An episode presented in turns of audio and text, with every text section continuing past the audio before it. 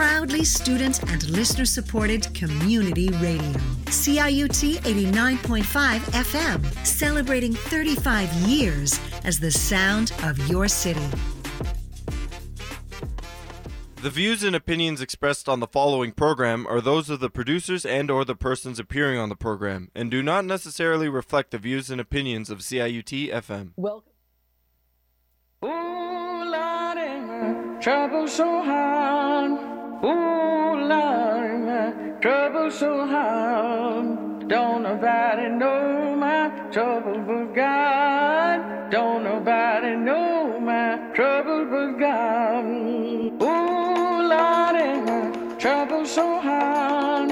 Ooh, Lordy, my trouble so hard. Don't nobody know my trouble but God. Don't nobody know my trouble God.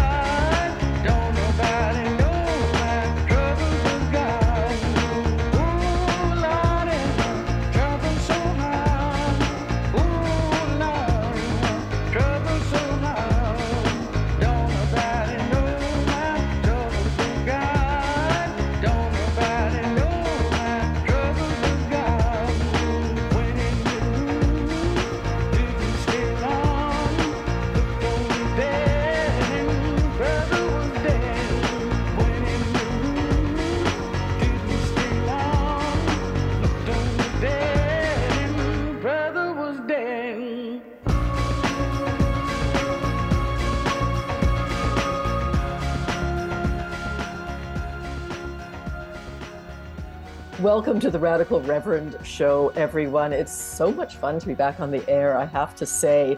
Uh, and of course, uh, just uh, shout outs to CIUT 89.5 FM in its 35th year, and to our new station manager, Luke Smith. Welcome aboard.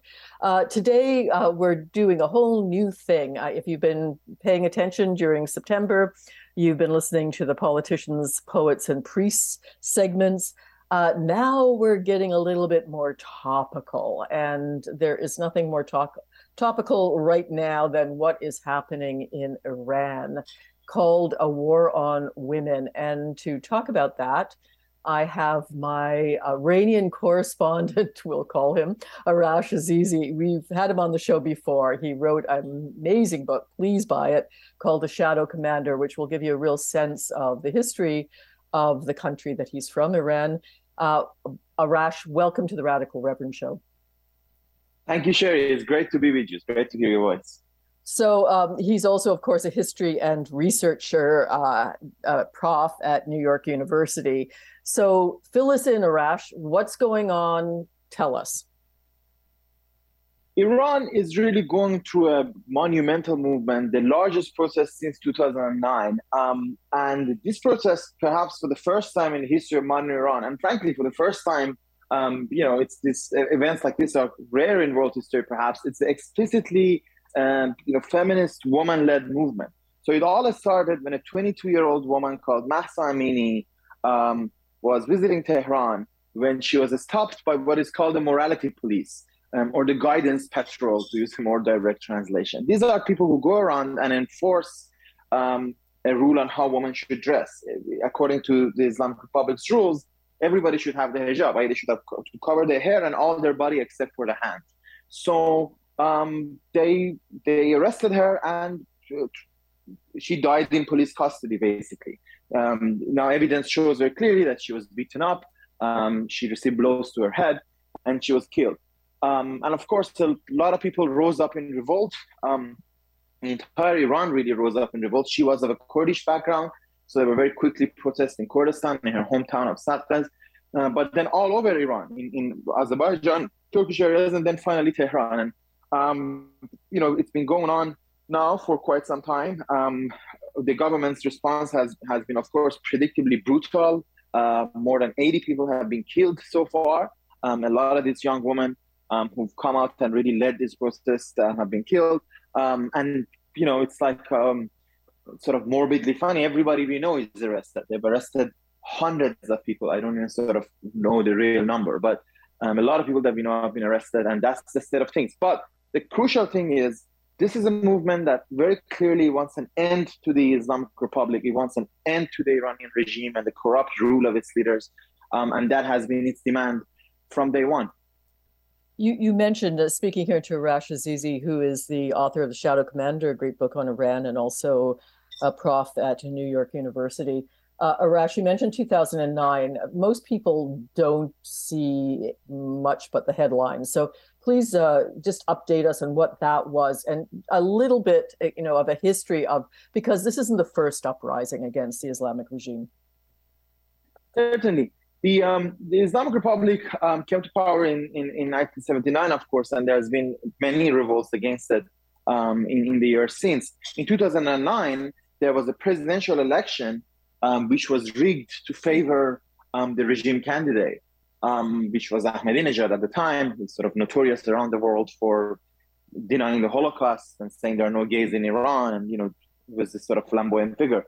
Anyway, so he lost his re-election in 2009 clearly, but they rigged the election to make him win, and a huge movement erupted in Iranian society um, that went very quickly beyond actually the immediate electoral demands.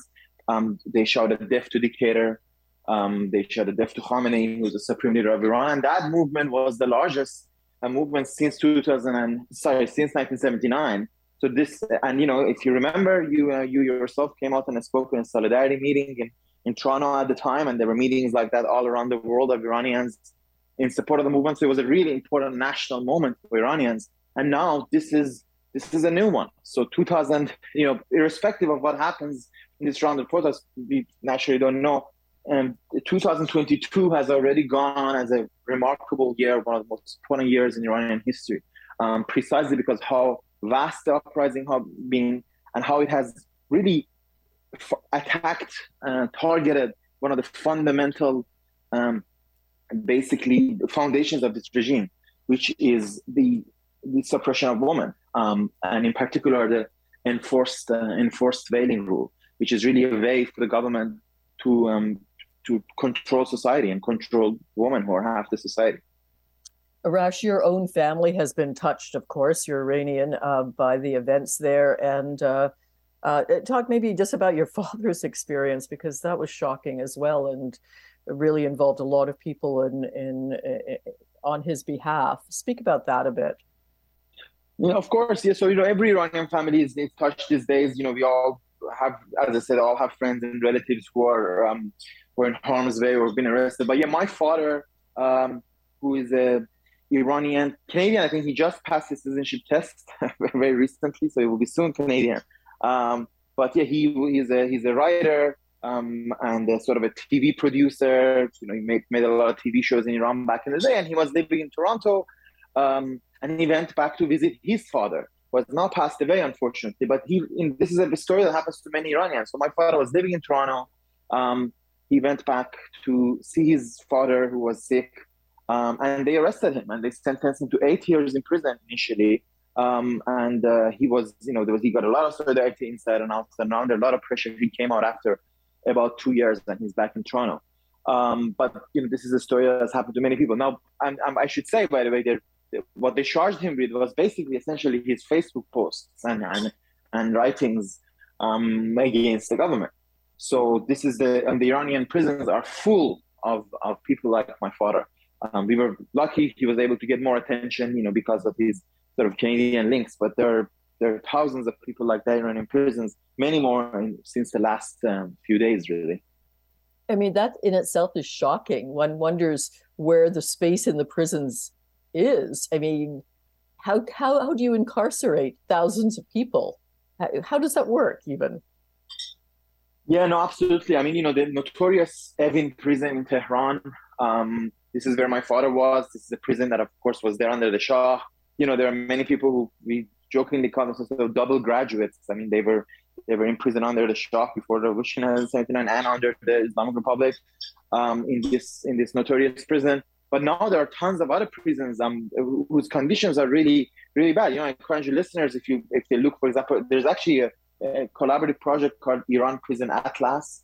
Um, but, you know, they can they can find it and go and look at the conditions of these political prisoners all over the country. Um, it's it's run by this uh, really beautiful organization called United for Iran, is based in Berkeley. Um, and it really shows you what are the inhuman conditions of, of these prisons. For example, there's this Gohar Dasht prison in Karaj and near Tehran, um, where you know it's not actually a prison; it's effectively a big hall, um, you know, sort of big warehouse type facility that they've turned into prison. And a lot of people, it's, it's part of uh, part of the repressive methods of the Islamic Republic is to put people in these conditions, deny them medical care. My father himself was several times denied medical care. Um, it's it's a way of uh, soft torture, really, um, uh, and you know it's a it's a way of um, harassing prisoners so that they stop uh, opposing government. But of course, it hasn't worked because when you have a government that is so fundamentally unpopular, all the repression of the Islamic Republic, all the jailings and the executions and tortures that they've done in the last few years has not been able to really um, scare people off. I mean, these young kids who are coming to streets now, these, these, these are people who were born in late 90s, you know, early 2000s. Um, you know, and they're so brave confronting this regime, even though they very well know they might be killed because, you know, people, when people um, don't uh, accept um, being unfree and having to live under these conditions very easily. So it's, I think it's a lesson for everybody that you know, repression can only go so far. It cannot stop people from coming out to demand uh, their fundamental rights. Uh, speaking here on the Radical Reverend Show, if you've just tuned in to Arash Azizi, uh, author of The Shadow Commander, book on Iran, Iranian himself, uh, teaches at New York University. And Arash, it really sounds like New York in the background there. so thanks for being on the show. We're speaking, of course, about the uh, the latest uprising in uh, in Iran. So Okay, so I mean, and you're right. I mean, this uh, there's so many millennials now uh, here and there are getting politicized, and it's exciting to watch. Uh, I, I suppose the but that comes at the end of that sentence is we fear for them. You obviously fear for them. There's thousands in prison. Why, you know, what will make the difference? What is going to take down um, the Islamic Republic at the end of the day? Uh, and and what why hasn't that happened in past uprisings? That's an excellent question, Cherry. Now you're a you know lifelong activist yourself. Um, as you know, we can be reading your own book. The question of strategy comes always, right? It's always a problem for the left, um, and not just for the left. People who want to make change. Um, question of strategy is difficult because um, a lot of times we are forced, uh, we are faced with forces like the Islamic Republic and the security forces that are really brutal um, that are um, you know really obviously centralized and have all the resources of society. So I would say there's two reasons why the regime has continued, and these two reasons continue to have you know to um, to basically be a problem for the current movement. First of all, is the sheer brutality and organization of its security forces. It's a very unusual setup. It's not like there is, you know, there's, uh, you know, there's a single security force and that will go away. There, there, in Iran, there's a militia called Islamic Revolutionary Guards Corps, which you know, I explain these in my book. But so the IRGC, um, this this Guards Corps, which is a designated terrorist organization by the United States, um, the IRGC was founded in, in you know aftermath of the revolution, and it's really a big ideological army that controls half of the Iranian economy. It has very extensive repressive forces all over the society. It's not very easy to crack, and it, has really shown sheer brutality, as I said. Um, you know, they they stop at nothing. So that that's one reason, right? That's that's that's one big reason that they've been able to um, um, go on.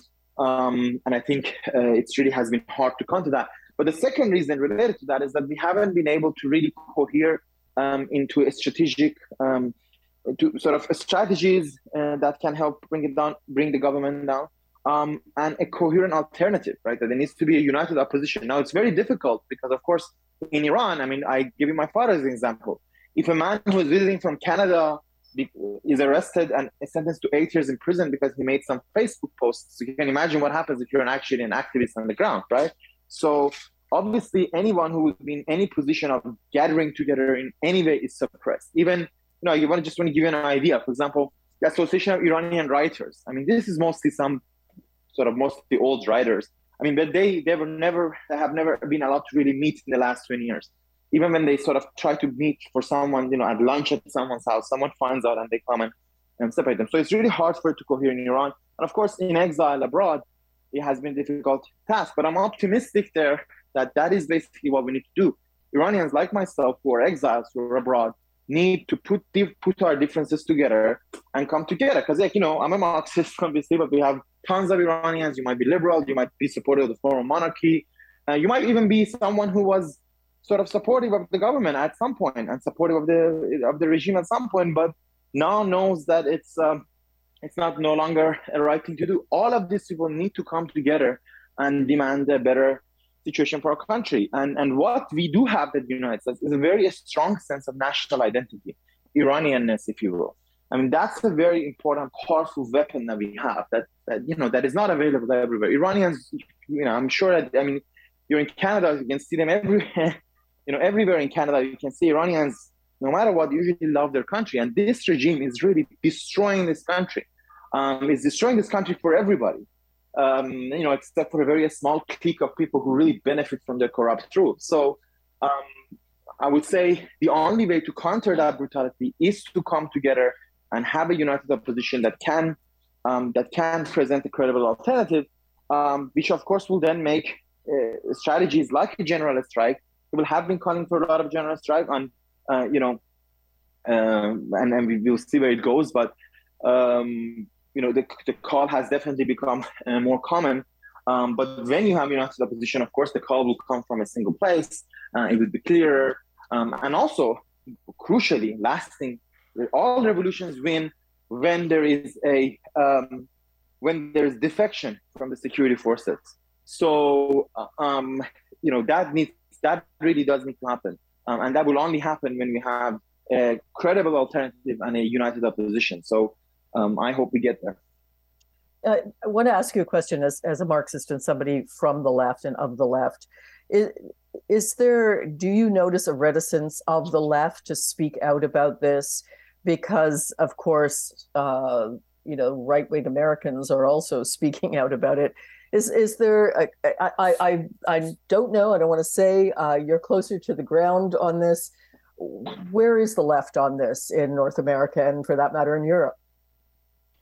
I mean, to be honest, all Iranian workers, um, left-wing activists like myself, we always feel betrayed by the left in the West. That's really the only way to do it. Sorry, the only way to express it. It's it's which it shouldn't be an effort, right?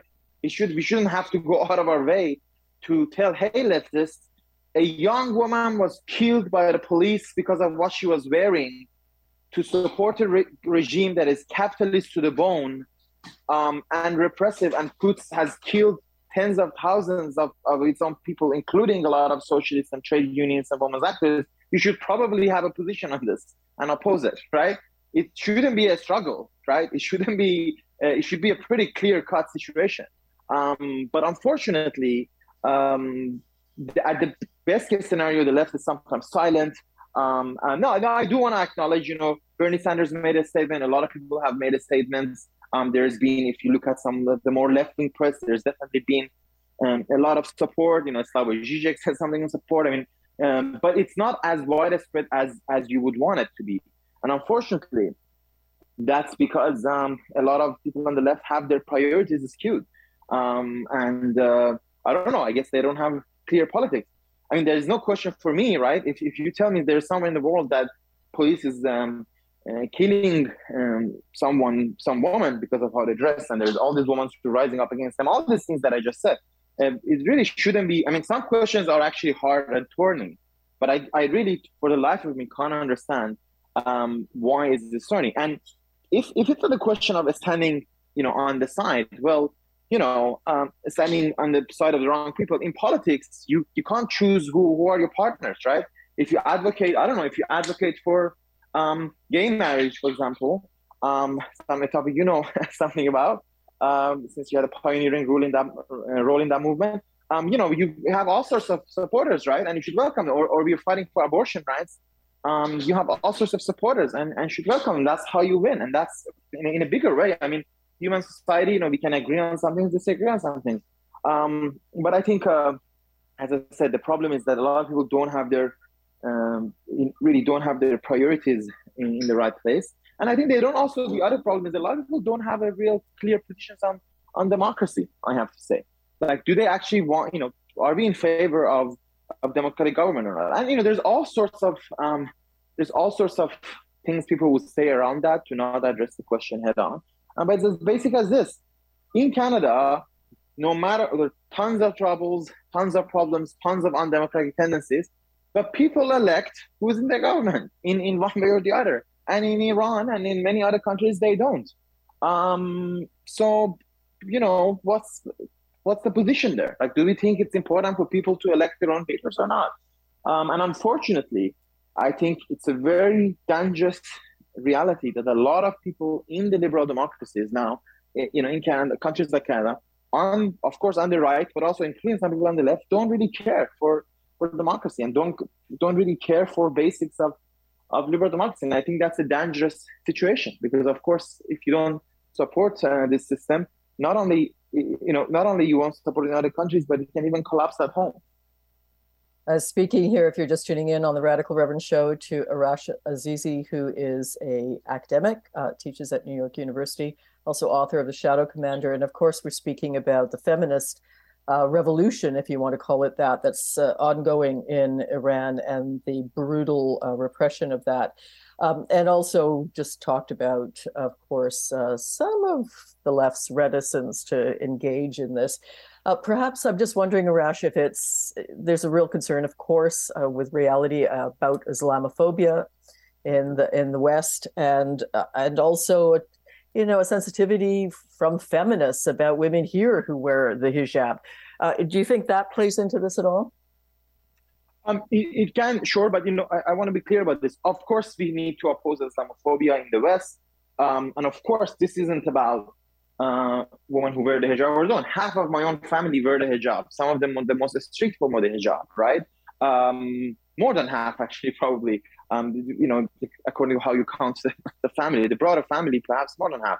Um, but this is about a forced mandatory veiling, right? This is about it being forced on the people. And frankly, it's about something more, right? In the, in the entire world, there's only one government that enforces the hijab on every single person, and that's the Islamist regime of Iran. Um, and tons of other things. Women don't have some of the most basic um, rights. Um, they can't travel without their husband's permission. They can't go to stadiums until you know. Recently, some have been allowed to go, but you know, some crazy things that really it's just hard to explain.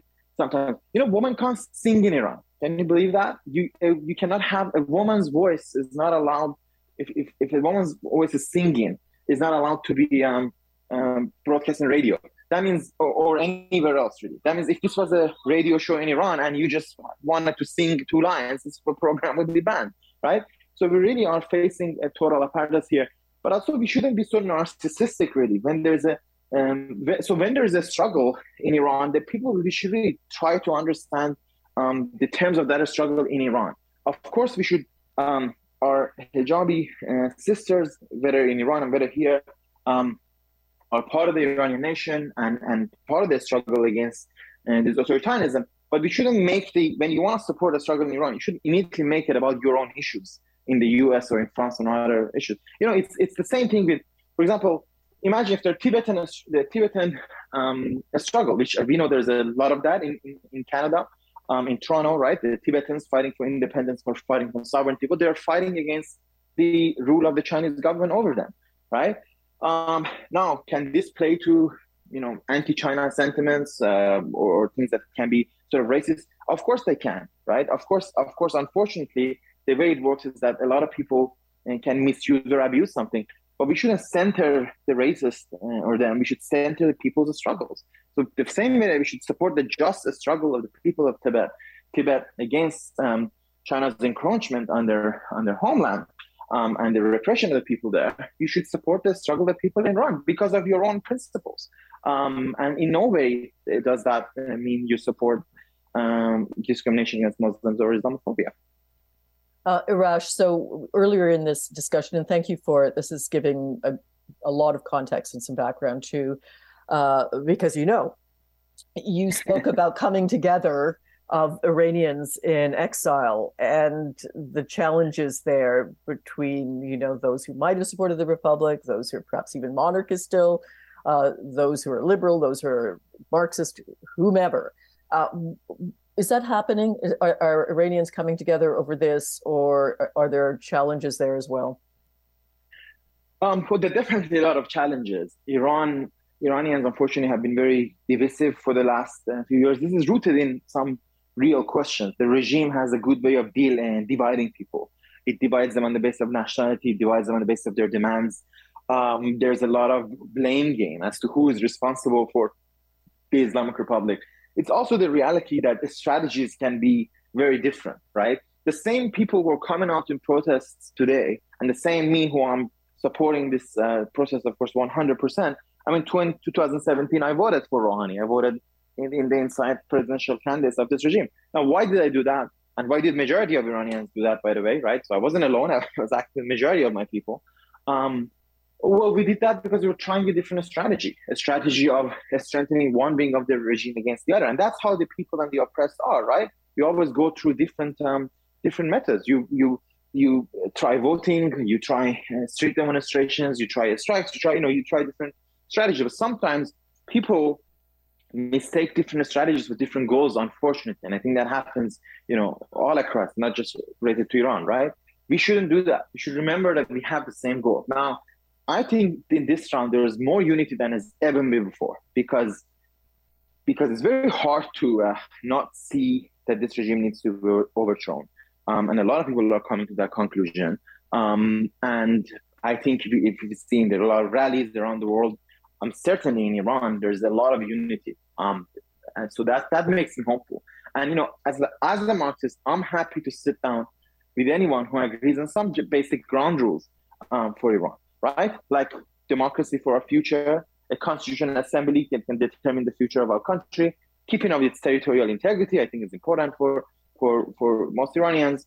Um, and you know, if you have if you have these basic ground rules, we can have a really grand coalition. Um, and I have no problem with people you know, you, you should mention monarchies. I mean, the former monarchy has a lot of fans in Iran, like the Pahlavis. For some good reason, I can see why they compare it with sort of current conditions, and some of them might be nostalgic. But as a nation, we're gonna have we can have a lot of differences uh, onto a lot of things. But what we believe is that we shouldn't be ruled by a regime that kills us on the street, and we shouldn't be ruled by a regime that we didn't um, choose. What we need instead is a democratic condition um, in which our differences can be solved democratically and through elections.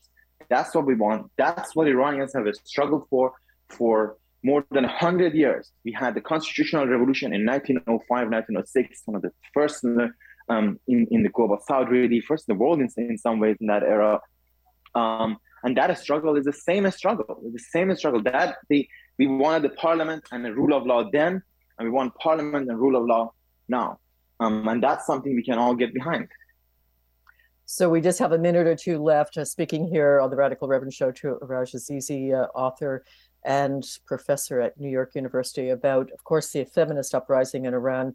What can we do to help Arash? What can folk who are not Iranian, who are not in Iran, uh, who uh, are out here, uh, what can what can folk of uh, Toronto, the GTA, Canada, and whoever's listening, which can be from around the world, what what can we do to help? Um, there's a lot. There's a lot. I'm very glad you asked that question. There's a lot you can do to su- support the movement in Iran, um, and a lot of it that might seem nothing to people, might seem small. It actually matters a lot. For instance, keep talking about it, um, post about it, tweet about it, write about it, amplify the voices of Iranians, their op-eds, you know, their demonstrations, their struggles, amplify it because the this basically in will always translate into pressure on the regime, and this regime, um, you know, the more pressure we put on it, um, the better it would be. Um, right to the Iranian embassies um, where you are protesting in front of joint demonstrations um, in the main squares in your towns. Iranians, there are Iranians everywhere. There were, you know, there are already demos, demonstrations scheduled for Saskatoon, uh, if, if you believe it. um, or every every corner uh, of of um, uh, Canada. Really, there's like the, there's been already rallies in like 15 cities in Canada or something. So join these demonstrations, write letters of protest to the to the uh, Iranian embassies, um, write to your representatives in in uh, you know in democratic countries, whether it's U.S. or or Canada. Write to them and say that you want the government to come out in full support uh, of the of the struggle uh, of Iranians. Um, um, so these are some of the things, and also you know donate to a, a variety of um, uh, organizations that, and I think we are now at this stage of trying to put some emergency funds out there in Canada and, and the US. They have to sort of get the legality of that, but um, um, I'm sure you know you'll announce that when that happens. It's, it's sort of going to happen very soon, actually. I think, um, and this is these are funds that sometimes we need to give to the families of those who are arrested in Iran or, or help them in, uh, in help them in a variety of ways. Um, but in general, um, Iranians, there's thanks to this regime, there are Iranians uh, sort of spread all over the world. Find them wherever they are. Look at the, their struggles in solidarity and support of the struggles in Iran, um, and try to help them in, in any way that you can. Thank you so much, Rash. Always a pleasure to have you on the Radical Reverend Show. Until next time. Thank you. CIUT 89.5 FM, celebrating 35 years as the sound of your city. Welcome back to the Radical Reverend Show. So nice to be back.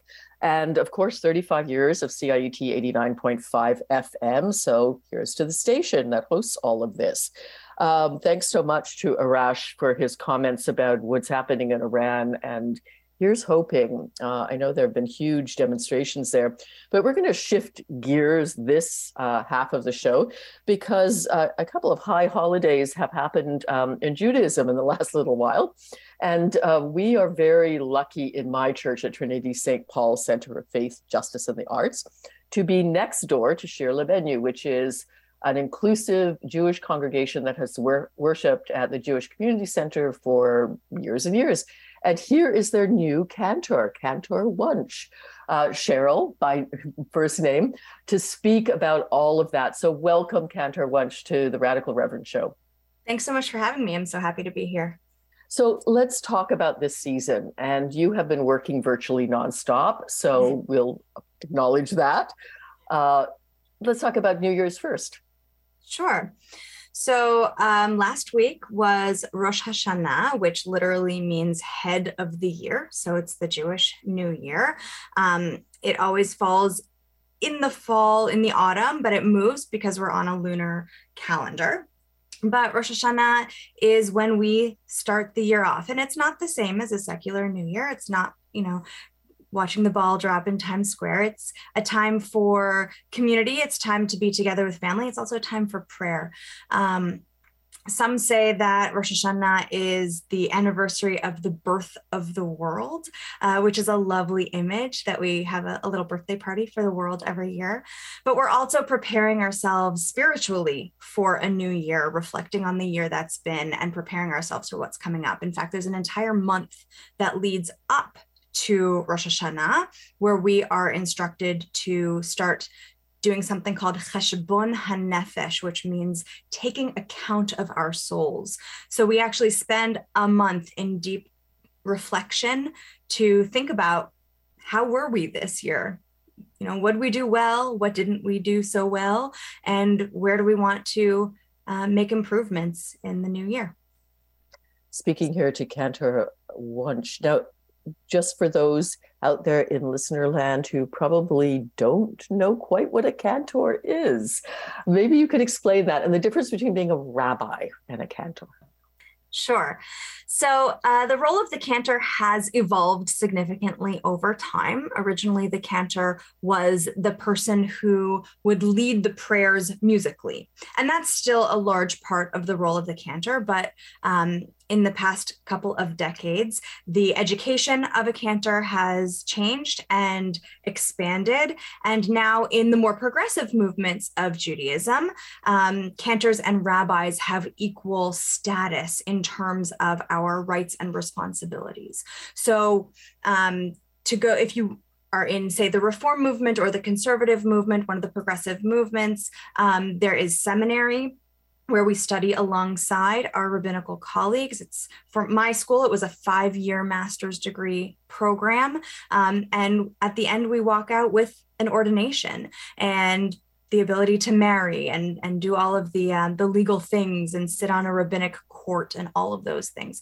Um, the education is slightly different than our rabbinical colleagues because we focus on the music and the liturgy, um, but we also study history and pastoral care and education and text and all of those good things. And the rabbis focus more on the text side. Um, of, of the piece but we have we're very complementary roles it just so happens in my congregation um, we don't have a rabbi and a cantor. We have me, um, and I serve as the sole spiritual leader. And we're so lucky that we have a cantorial soloist, a chazan, who comes in most years for the High Holy Days to do a bulk of the singing. She happened to be on maternity leave this year. Um, so I was doing dual roles, but we also have wonderful, wonderful lay leaders who love to sing and play instruments and make music. And they do a lot of um, a lot of the music in the services with me, without me, and it's it's a really beautiful collaboration. Let's talk about your congregation because it has quite a wonderful history. Yeah. Uh, share that with us. Sure. So, um, Congregation Shir Libeinu, uh, we are 26 years old. We just had our 25th anniversary last year. So um, I have not been with the congregation from the beginning. I just uh, completed my first year with the congregation. Um, but the origin story of Shir Libeinu, which by the way means the song in our hearts, it's a beautiful name for a congregation, um, was that 26 years ago, there was this small group of Jewish women, of Jewish lesbians, who did not find a place in the mainstream establishment synagogues in Toronto. Um, for, for various reasons, their sexual orientation being one of those reasons. They just didn't find a community where they felt fully accepted, fully loved, and fully a part of everything. So they decided to make their own. Um, very grassroots, very wonderful. And one of those women was Aviva Goldberg, who was who took up the mantle of leading and and years later was also ordained as a rabbi um, and they started with high holy day services. So they met for Rosh Hashanah and Yom Kippur um, every year. And every year they grew and grew and eventually added monthly Shabbat services and um, did so up until her retirement two years ago. And here we are today. So we are um, an open, we are not part of any of the streams of Judaism, but we are a progressive egalitarian, um, inclusive community. Um, we are probably about 50 to 60% LGBTQ members. We're about 40 to 50%. I'm sort of fudging these numbers because I haven't seen the most recent database, but uh, of uh, interfaith families. And we practice Judaism our way with a lot of tradition, a lot of um, history, and also a lot of creativity speaking to Cantor Wunsch uh, here, Cheryl Wunsch. And Cheryl, if I may call you by your first name, uh, let's talk about Yom Kippur because you just, I mean, we were so honored to have you celebrate that actually in our physical space this year. What does that look like and what it what what's it about? Sure. And and thank you for hosting us. It was so wonderful to be in that space, to be together. This was our first time in person um, for the High Holy Days, and to be in such a beautiful space that was so welcoming was just wonderful. So thank you for that. Yom Kippur is known as the Day of Atonement. So, as I was saying before, Rosh Hashanah, we're preparing ourselves for a new year. And then we have these days in between Rosh Hashanah and Yom Kippur. And the idea of those days in between is that we are supposed to begin the process of something called tshuva, which means returning, but it, it's really about repentance. And so we spend those days apologizing to people that we've harmed and so that again we can start this new year off um, with a clean slate and then the day of yom kippur is a day for repenting, or returning to God. And regardless of what your image of God is, whether it's something external or internal, the day is for prayer and for reflection and for finding that way into forgiveness so that we can move on and do better. So it is typically a fast day of no food or drink um, for around 25 hours, is the idea 25 hours. So you don't accidentally do less than a day. And it begins at sundown. All of our um, days and our fest- festivals and observances start at sundown. And it starts with a service that has become known as Kol Nidre, and that that's just the name of one of the prayers that's said, but we call it the Kol Nidre service because it's this very um, powerful, evocative piece of music um, that is sung. And so we gather for the Kol Nidre service. We begin the process of atoning, and we spend the next day in prayer in reflection atoning as a community and that's one of the most beautiful things is that we atone for sins that we ourselves didn't commit because we know that somebody in our community might have. And so we take collective responsibility for each other. And we know that it's our responsibility to help each other do better in the new year. And we spend the day in prayer, we spend the day in contemplation. Some synagogues will go all day into the evening. For us, we go a good chunk of the morning into the afternoon, and then we take a break and we have um, these wonderful workshops that our congregants lead. So there was a dance workshop and a meditation workshop. Sometimes there's a storytelling workshop, beautiful things that really help people connect to their, their bodies or their souls in the afternoon. And then we come back together for the closing service, which is called Ne'ilah, where we think this, this image of the gates of heaven that are open for us and that will close at the end of the night. And we have one last chance to atone for our sins and to be together as a community and to really take a good, healthy step into the new year. Speaking to Cantor Wunsch, and you speak with such passion and love about this. How did you become a cantor? Why you? I ask myself that all the time. Why me? It's it's it's quite a long story. I'll try to give you sort of the the short version. Um, I grew up in a household where one had to take music lessons of some sort. It was one of the family values, and um, so of course we started on piano and i quickly wanted to to switch to a new instrument and and voice was was my instrument of choice um, and so music was always a part of my life. And i went to a performing arts high school where i was a music major and it was really it was really important to me. And on the flip side um, i i this is going to sound so nerdy but i loved hebrew school. I had a great time going to, to hebrew school. In fact we went three times a week back then um, and i loved it. And I loved going to synagogue and I loved singing and I loved the prayers. Um, but it wasn't until I went to Jewish summer camp that I really thought about Judaism as a career. And it's also when I first really realized that women could be leaders um, in Judaism. My my synagogue was very progressive, and we were among the first to have a female clergy person. But it was at camp that I really, really started to to notice and, and recognize how much it meant to me.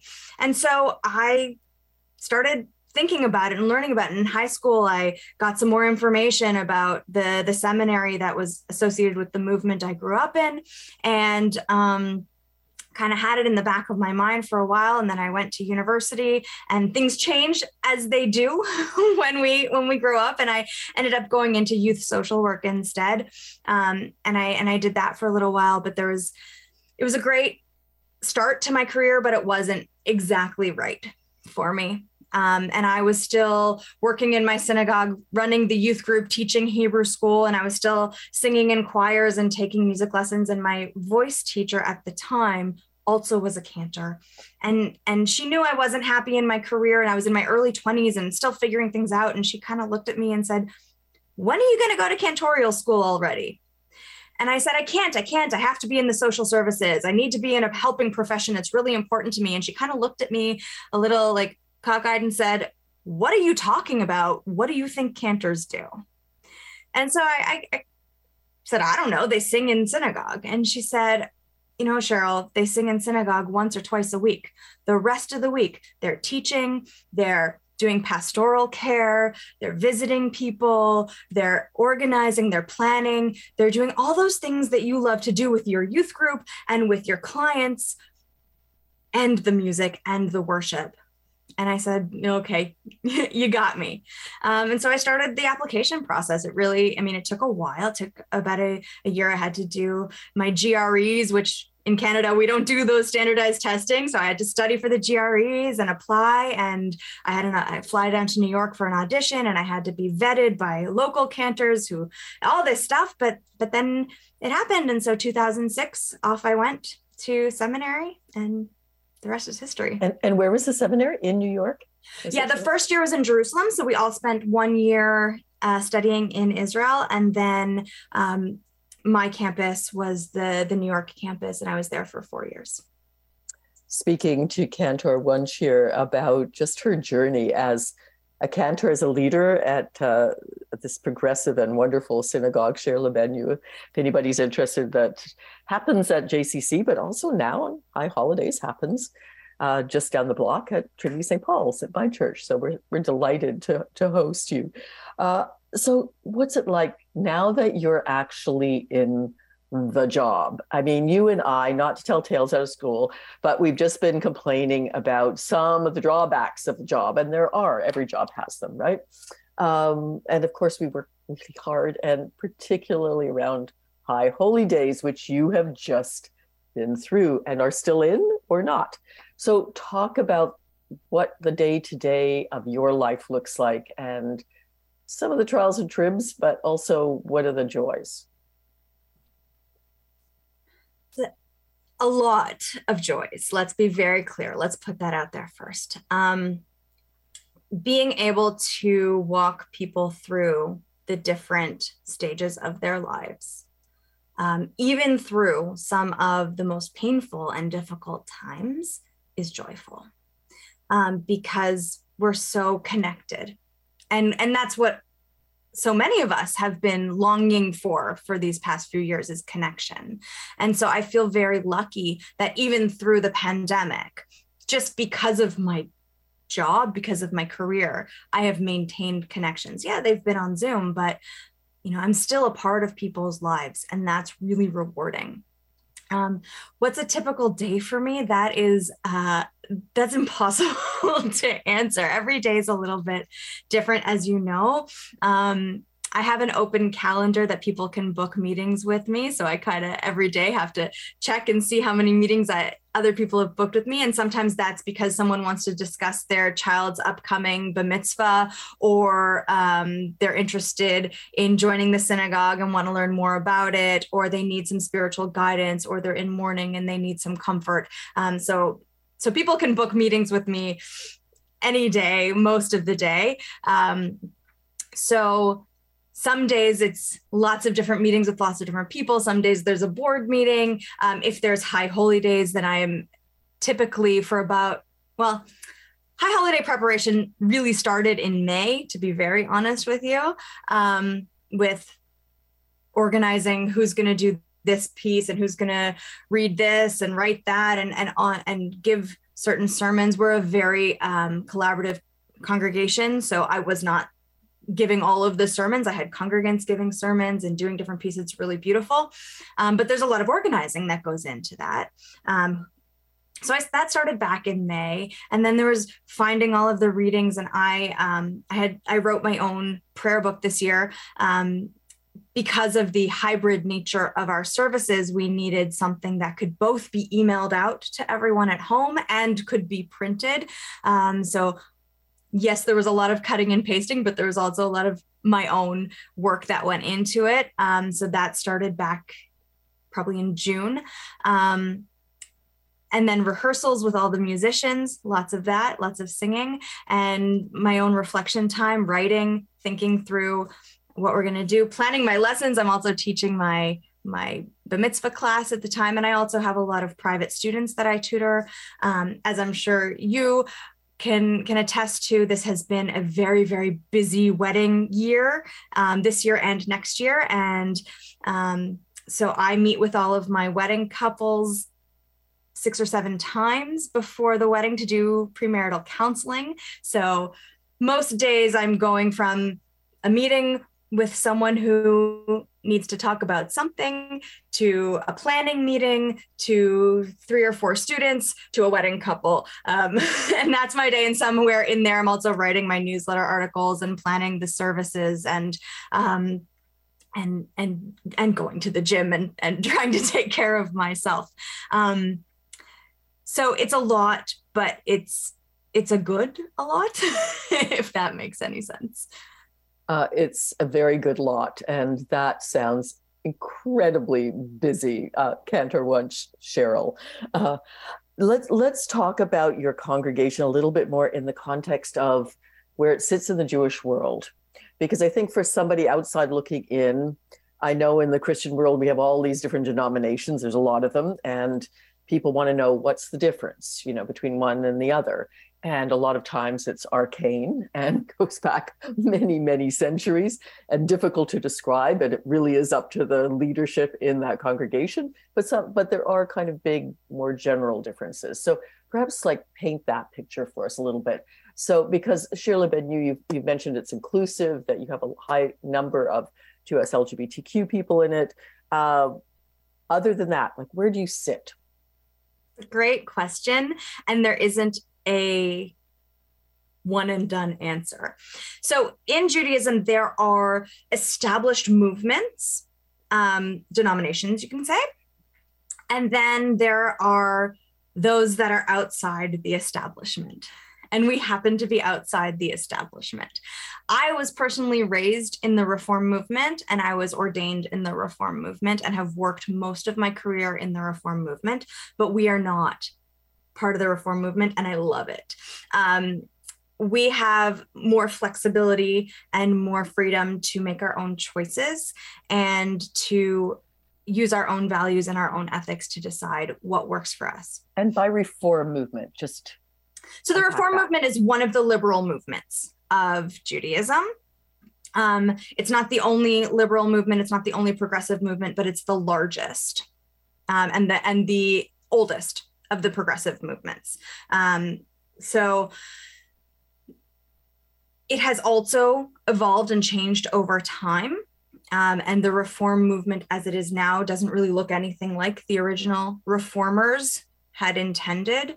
Um, but it is it is the largest movement um, in the progressive Jewish world. So the reform movement is completely egalitarian um, and and all of those good things and welcoming and open and inclusive. Um, it wasn't necessarily that way 26 years ago, but it has come a very long way um, and really is a, a social justice based movement. Shir Libeinu started because these people couldn't find a home in any of the movements. Um, even the reform movement then was not open and welcoming. And um, as much as they tried to be, right, we have to consider the times. So our congregation really has within it people that grew up in various different forms of Judaism. We have people that grew up very traditional, what you might call Orthodox. We have people that grew up secular and didn't go to synagogue ever in their lives. And we all sort of everywhere in between have come together because the idea of a Jewish community where you can be Jewish without having to be in a certain box of Judaism and still bring your own identity is really valuable. So, in terms of our politics and our ethics and our morals, absolutely we are um, as progressive as as can be at this point i would say. Um, of course not a competition but that's that's sort of how how i see it. We are open and liberal and and inclusive and progressive. Religiously we play around a little bit and i don't mean that in a disrespectful way. I mean it in the way of we may do um, a certain prayer with a very traditional melody, with traditional text, but have um, an interpretive creative translation. Um, or we may sing something in English instead of in Hebrew. And we sort of bounce back in between traditional, progressive, creative um, in our worship style so that everyone who is there is getting a little bit of a flavor of what they know and learning something new. Um, and it's a balance. And I probably don't always hit the balance exactly right, but that's why we all do it together. And that's why I have these wonderful lay leaders who can say, you know, actually, we prefer this melody for this, and let's try it this way. And, um, and so everyone can kind of find a way in to our worship services and it's not just services it's programs and education and, and all of those wonderful things that we all do um, and it's just jewish. Speaking to cantor wunsch and if you have just tuned in boy have you missed a lot. Uh, you should know this will be on podcast in a few days and so you can always find it wherever you get your podcasts itunes soundcloud whatever. But I we just have a few minutes left, and I uh, and, and in light of my first guest, Arash, uh, speaking about that movement that is rocking our world right now, and that's uh, the uprising, revolution, some call it, over the death of Mahsa Amini in Iran, and this, in in essence, is really kind of uprising against some of the aspects of toxic religion. And I know in Christianity we have a lot uh, to answer for but but also that a lot of people tend to come into my congregation who grew up with some of that toxic religion and are overcoming it, especially in the queer community. Um, what would you say to someone who was born Jewish but drifted away, was was too much, or was badly handled, or they did not feel welcome? What would you say to welcome them back? So that that person is a huge number of my congregation so, what would I say to them? First, I would say, I am so sorry because that's not what Judaism, that's not what any religion should be or or is. And and for you to have been pushed away in that way is unacceptable. And i'm so sorry. And i would say there are other ways. And you just have to put a little toe in and know that there are people out there in your faith, in other faiths that love you and accept you. And you deserve to be able to practice your religion, your culture, be part of your community as much as anyone else. And so, if where you grew up is not the right place for you, we can help you find a place that is, whether it's our congregation or the congregation down the road. You deserve a place, and there is room for you here. To atheists who are dead set against the idea of spirituality and God, um, what would you say? I mean, I personally am finding that that there's a great hunger for that amongst millennials. Are you finding that too? Uh, what would you say? We've got like one minute. Speaking to Cantor Wunsch of Shir Libeinu. Judaism specifically, I can't speak to any other uh, any other faith. Um, yes, has a spiritual theological aspect. It's also about community. It's about belonging. It's about culture, and it's about home. So, I gave a whole sermon about the fact that I don't know about God. I don't know if I what kind of God I believe in. And that's okay. You don't have to have a clear idea of God or no God. But you belong and we want to have you here. And that's perhaps the most beautiful note to end on of them all. Thank you so much. And where can people get in touch with you if they want to come to a service? Oh, uh, we have a website, shirlibenu.ca, um, or you can, I have a website, cantorcherylwunsch.com. You can find us there. Um, all of the contact info is there. Until next time on the Radical Reverend Show. Bye all.